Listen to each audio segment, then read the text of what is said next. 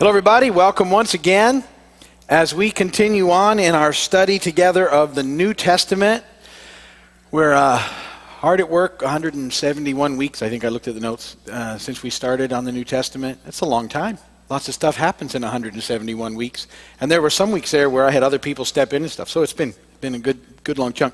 Um, we, uh, we're working through pretty much a chapter at a time um, through the New Testament. We started with the Gospels. We did the book of Acts. Springing out of the book of Acts, because we talked about the missionary journeys of Paul, we started looking at Paul's letters that he wrote back to the churches he, that he started. We're, um, we're, we're sort of taking them in the order that we believe he wrote them because it helps us to hold them in context. This particular letter we're in now is to the Romans, uh, the church in Rome.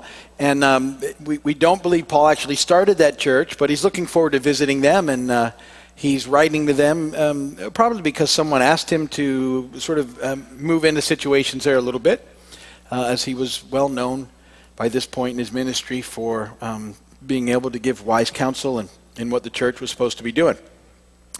And uh, the church in Rome was uh, another interesting church. It was a it was uh, comprised of a lot of different types of people there in Rome, and um, and so because of their composition um, they had a lot of things they were having to work through together as a community uh, and um, learning to accept one another in the process. And in Romans 15, we're continuing on in that discussion that Paul started in Romans 14 last week um, about um, how to live within the believing community and what that looks like. And, and um, in, in chapter 13, it talked about how we're to relate to the, the secular community, the, the governing authorities. Um, but now in 14 and most of 15, it's talking about how we're to live uh, in community and the importance of community. Remember, I said last week that the reason it's so important is that it's within the context of community, of the church, that we actually can develop and grow and mature in our walk with uh, Christ. We really can't do it outside that context. Um, that's why I'm always um, encouraging people to, uh, um, you know, sometimes the we get we get sort of out of the habit, and there's seems like there's other ways that we might approach, you know, community, you know, because and even the stuff we do, sending it out all over, uh, but it's not a substitute for getting together. Um, we need each other. We need to you know, sometimes we sharpen each other, we encourage each other, um, and even when we, we have conflicts, if we understand that we can trust in the Lord to work them out and don't get divided, we'll grow in the process. And this is all that uh, is so important in the context of um, community and what we need to be doing. And also, um, the, the other very important reason for working on these things is that it's in the context of community as the church that we have a significant impact on the world. The world is looking at us and see how we're how we're doing and what we're doing. And are we sincere? Are we hypocrites? Are we loving one another? Are, are we really something different? Or are we just a, a group of kind of bitter, judgmental people that hang out and pretend to be one thing and live something completely different? And that's really, you know, I've told you what we're dealing with. Uh, um, we live in a fascinating community here, our community within community in that we live in a fairly small place. And um, that's, a, that's a very interesting dynamic um, because uh, you really can't do much here and not have everybody know about it in this community. And that's good because if you're, if you're, if you're doing well, it's a, it's a, you know, if you're trying, it's a good thing. And so um, um we, we have the tremendous potential of being a positive influence to the world, and, and that's what we're attempting to do, so we can draw them to Christ. Um, you know, we have, we have that as our underlying mission. Our mission is one more, and we'll go to great lengths for the sake of that mission because we believe we're supposed to. And uh, so all the things that we try and do that have a, a sort of a commu- uh, an outreach uh, mindset are for that. Can we, can we get one more to come and know Jesus? Can we get just one more? Let's just get one more. Let's do whatever we can. What are we going to do next? to go for one more. That, that has to be our heart. What else can we do for one more? What, what, what can we do to try and bring in one more? So, um, the ability then to work in the context of community is extremely important together, and um, why we always need to be trying to develop and figure out how we can connect and the things that we can do. Uh, as we, we started to touch on last week, and Paul will dig into more this week, um, the, one of the problems that we end up having is that um, in the context of the church, um, individuals often have you know, different ideas about different things.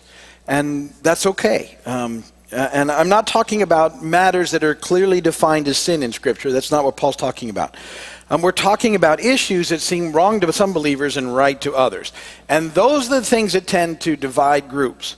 And, and Paul is saying, look, what I want you to do is really trust in the Spirit of God to work in you, to love one another, to accept one another in these sort of um, non scriptural, absolute scriptural issues, and let's, let's do it together. Let's work them through together.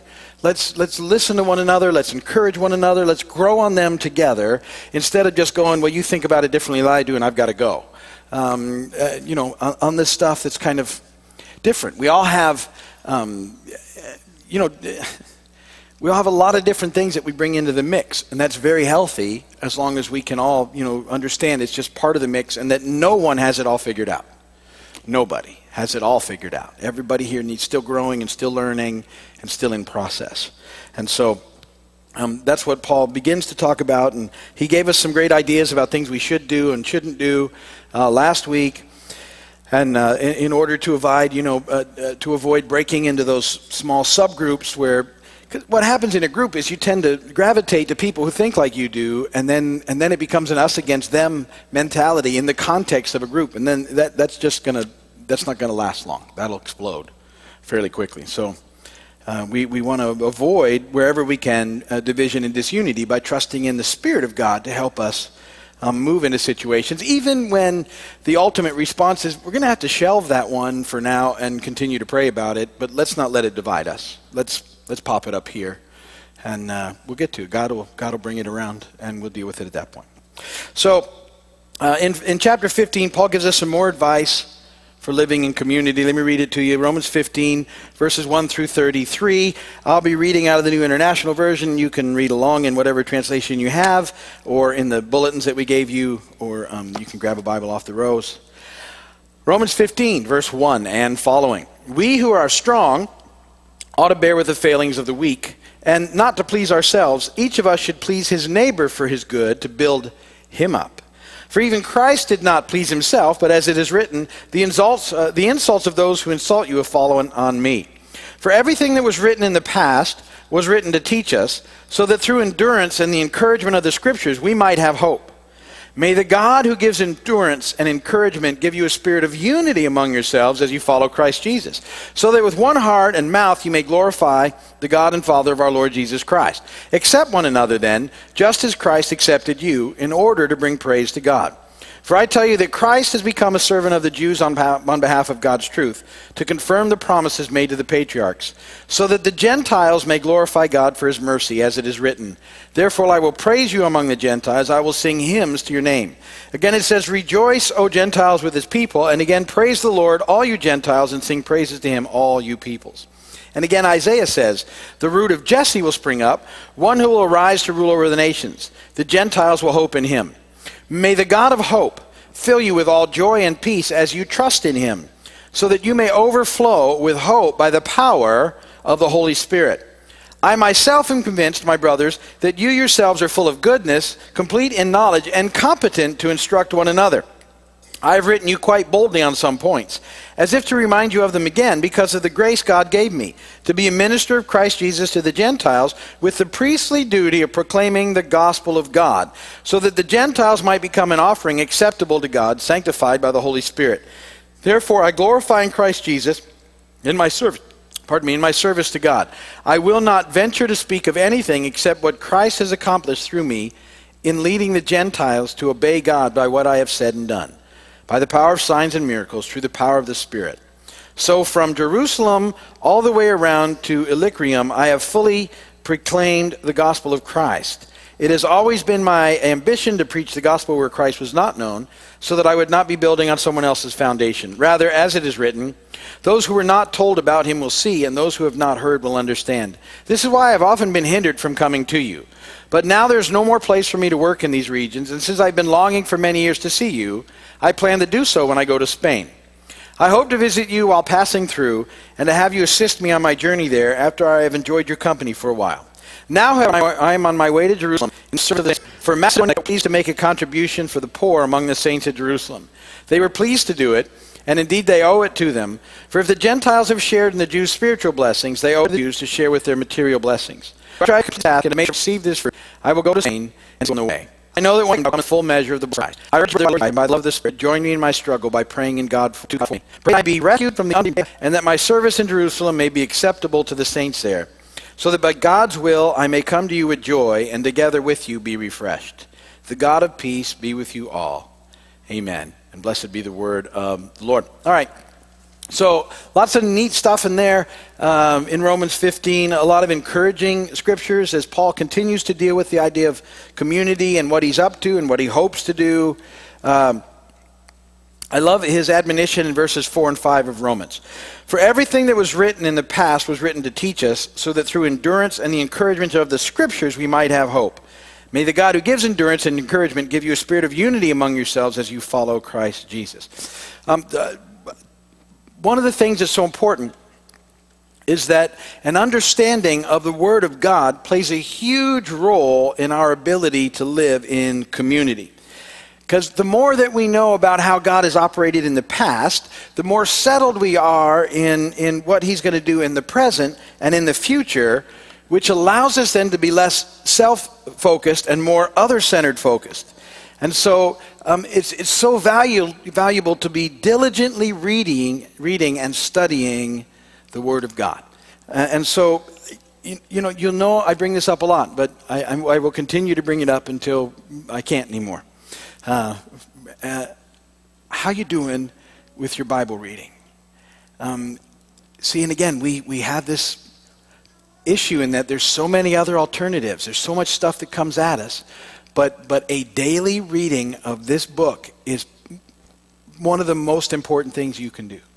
Uh, it's in the top two or three e- easily, you know, with, along with prayer and just hanging out with God, is a, is a structured reading of this book, and, and um, if not, if structured isn't the right word, a routine. How's your routine? See, lots of stuff in life um, happens because we build a routine into our lives, and then when you do something that's not routine, it, it impacts you, and you go, oh, I'm missing that. That's what needs to happen with, with Bible reading. It needs to become that place in your life. That it's an everyday sort of event that you take in and that if you don't get to it because sometimes things happen but you miss it. You know what i mean? You don't have to you don't get guilty or beat up or anything else. You just miss the fact that you didn't get to take some time and read god's word because it's life changing it's it's alive and so it constantly impacts you. It constantly impacts you. I read the bible a lot. I work with it all the time but I, have I've told you this too, and I mean this. I, I, you know, you think, well, of course you have to read it. You got to preach and everything. I do, but I read it in my own time, on my own time, in my personal relationship with God. I, I did big chunks of Bible reading constantly for me. That sounds selfish, but not only for me, because of the way that it impacts me in life. And so I'm, I'm, not telling you as a preacher, oh, you got nothing but time to read. Really, I don't. You should. I should get cameras to follow me around for a week, and. Uh, uh, we, yeah, but I don't, yeah, anyway. That would be creepy. Yeah. I knew that's what he was doing. It would be extremely boring. Um, but I digress. Listen, find something that, that resonates with you in your Bible reading. And um, I'm developing something. If, if everything goes well and it works out on Easter, I've got, a, I've got something I'm going to give everybody that I'm really working on to help you in this journey, sort of a, a phased in process of developing a spiritual life. Um, that, that kind of takes in everything that I've been working on for the last several years. So I'm working hard on that. But start somewhere in a, in a normal reading routine that, that you can build on. And um, do it every day. Find, there's, there's Bible plans everywhere. Um, we have them on all of our websites pretty much. You go to our website, it has a, it has a plan on there somewhere, and, and we use, there's several different plans on there. And, you know, uh, four chapters of the Bible a day will get you through it in a year. Every once in a while, you got to do a fifth one. But really, it's, it's five or ten minutes of Bible reading. If, if that doesn't something you want to do, read the Psalms. Um, there's 150 Psalms, and you can read them every month very easily, five minutes a day, five morning and night. I split them up that way. I have readings for the Psalms on, on most of the websites. Um, read a proverb, the one that matches the day. You know, if, if it's the it's the sixth today, right? So um, read Proverbs six. If tomorrow's the seventh, read Proverbs seven. That will impact your life. Find something that you do every day and then build from there. And don't, again, and here's the, the, thing that I think a lot of times we try and do is we go, oh, that makes sense. And so then, you know, maybe, maybe a few of you tomorrow go, I really want to dig into this. And you, you hop into it and you read it for like 30 minutes. And then you go like, that was a lot. And it doesn't happen again for six months. Um, five minutes. Three, if you're not doing any, three minutes, two minutes. Read a paragraph. Read something. It will change your life. Pick it up, find it, um, you know, I have gotten so used to my iPad. I have everything on, on my iPad. I have all sorts of stuff, and so I read I read scripture here. Part of I do it because I, I get up. I'm a very early riser, and uh, without having to turn all the lights on in the house, I can grab my iPad and it's backlit, and I read scripture. Otherwise, I got to fire lights up and and uh, fire lights up. That sounded right. Yeah. Uh, I don't want to, so I, I read off my iPad. We have websites that we're always working on that are, you know, have plenty of stuff to read. But that's a simple question. No condemnation, no, no guilt, not, no finger pointing, self, you know, reflection. How you doing with your Bible reading? You should be doing it every day. A little bit, just a little. Change your life. Romans, uh, and verses 6 and 7 the church was such a, a mixed bag of people. Um, there, uh, as I said earlier, it consisted of Gentiles and Jews, slaves and free, rich and poor, strong and weak. And so they were struggling with accepting one another. And, and, and so Paul encourages them, and we need to be encouraged. We need to make a conscious effort to connect with people um, that we don't usually connect with. That we should be meeting new people all the time. This is a great uh, dynamic here when you come and because uh, there's always new people around and people maybe that you haven't talked to and because of there's a multitude of services. You, you may never know who's where and when. And I, I, love hearing things about people that, that see somebody and say hey, where do you go to church? I go to the vineyard. I go to the vineyard. And, you know they're the, the 8 o'clock people and the 11 o'clock people and they've never seen each other before. Uh, and the, you know they're the saturday night. But but when you can go out of your way to meet some people and talk to them and, uh, and say hi to them um, and, and this way we're accepting one another as uh, and, and it gives God glory. One of my uh, old favorite sayings, I like this. If people are not on your heart, they're on your nerves. So if someone's on your nerves, go get them on your heart. You've never had that happen. Uh, 22 through 28, Paul gives a quick discussion about his travel plans. Um, he wants to visit the church in Rome. He hasn't been able to get there because you know, the church in Rome is basically doing okay and it got you know he didn't start it and he he's been spending his ministry going to places where the gospel hasn't been preached so he's not building on anybody else's work but now he says i'm pretty much covered the area of, the known world that i can um, except for spain i want to get to spain because we haven't been out there on my way to spain i want to come through rome and just to hang out with you guys just so we can encourage one another. And uh, he does eventually make it to Rome, but from Acts 28, remember, he ends there as a prisoner, not the way he intended to go. And then Church history, uh, traditions, let's call it tradition, says that Paul eventually got released from that prison in Rome and did make it to Spain for a little while. But we have nothing recorded about that, so that's absolutely tradition. It doesn't say anything about that journey in Acts, um, just that by tradition, Paul actually did get to spend some time in Spain preaching the gospel there, but we don't know. So you can take that for what it's worth. That's a big I don't know. But that was his hope, and that's where he went, and so we don't know. Um, verse 30 of Romans, very important verse because Paul encourages us to pray. And he does it in, a, in an interesting way, just as he encourages us to read Scripture. Because my other question would be, you know, how's your Bible time? How's your prayer time? Because you, you need to have that worked into your life too. Um, and um, we often just think of prayer as a time for comfort and reflection and making requests to God, which is part of it. But it's also um, a, a time to engage in and prepare for the spiritual battle that all of us are in. And Paul's saying, Look, I need you guys to pray for me. This is tough out here. And there's a lot of stuff going on. I need to know that you're praying for me, that, uh, that you know, you'll, you'll and just be with uh, me in prayer. You can't be here. And so we need to use that uh, as a time to intercede for others. It's getting late. Um, so I would remind you um, I was going to run through it, but time doesn't permit. Uh, that the Lord's the model of the Lord's prayer that we've taught over and over and over again. You can find it on the scripture, uh, on the Bible, on the websites. Um, Matthew six nine through thirteen um, is a great model for prayer. It's not just words to be recited, it goes beyond that, and it's a deeper thing, and it, it reminds us of who God is, um, and that we, you know, tell Him that we love Him, um, to, that we want to do it His way, not ours, His will, not ours, trying to do the next right thing, that He provides for us, and we, we pop out our needs to Him and the needs of our, our families and friends, coworkers, you know, forgiveness, short accounts. And then uh, at the last part uh, about don't lead us into temptation, but deliver us from the evil one. Um, that is really an engagement, I think, of the spiritual battle that we're in. And I've, I've you know, told you, pray on the armor of God and pray for all the saints. Um, from Ephesians 6, you know, 13 through 18. Therefore, put on the full armor of God, so that when the, the uh, day of evil comes, you may be able to stand your ground. And after you've done everything to stand, Stand firm then, with the belt of truth buckled around your waist, with the breastplate of righteousness in place, with your feet fitted with the readiness that comes from the gospel of peace. In addition to all this, take up the shield of faith and the sword of the Spirit, which is the word of God, and pray in the Spirit on all occasions with all kinds of prayers and requests. With this in mind, be alert and continually pray for the saints, uh, and uh, always keep on praying for all the saints. So, the. Uh, the idea in that is we get ready and then we take time to pray for people that are all, all, of the people that we know and even the people we don't know that are out doing the things of God, which would be, you know, for all of you guys as you enter the mission field when you leave here. So, so um, Paul is telling people, look, prayer is a part of prayer is a, is a battleground too. We need to connect with Him, put on the armor, remember that we're in a battle, get us covered, and then, then pray for the people around us. So. Um, that's a big question too. You know, have you prayed? If not, let's let's again. I'm not looking for huge chunks. Let's start somewhere simple and build on it. But get into a routine of a, of a little scripture time, a little prayer time, and then we'll build on it from there. And and it'll help us to be the community that God's called us to, so we can grow and be a witness to the world around us.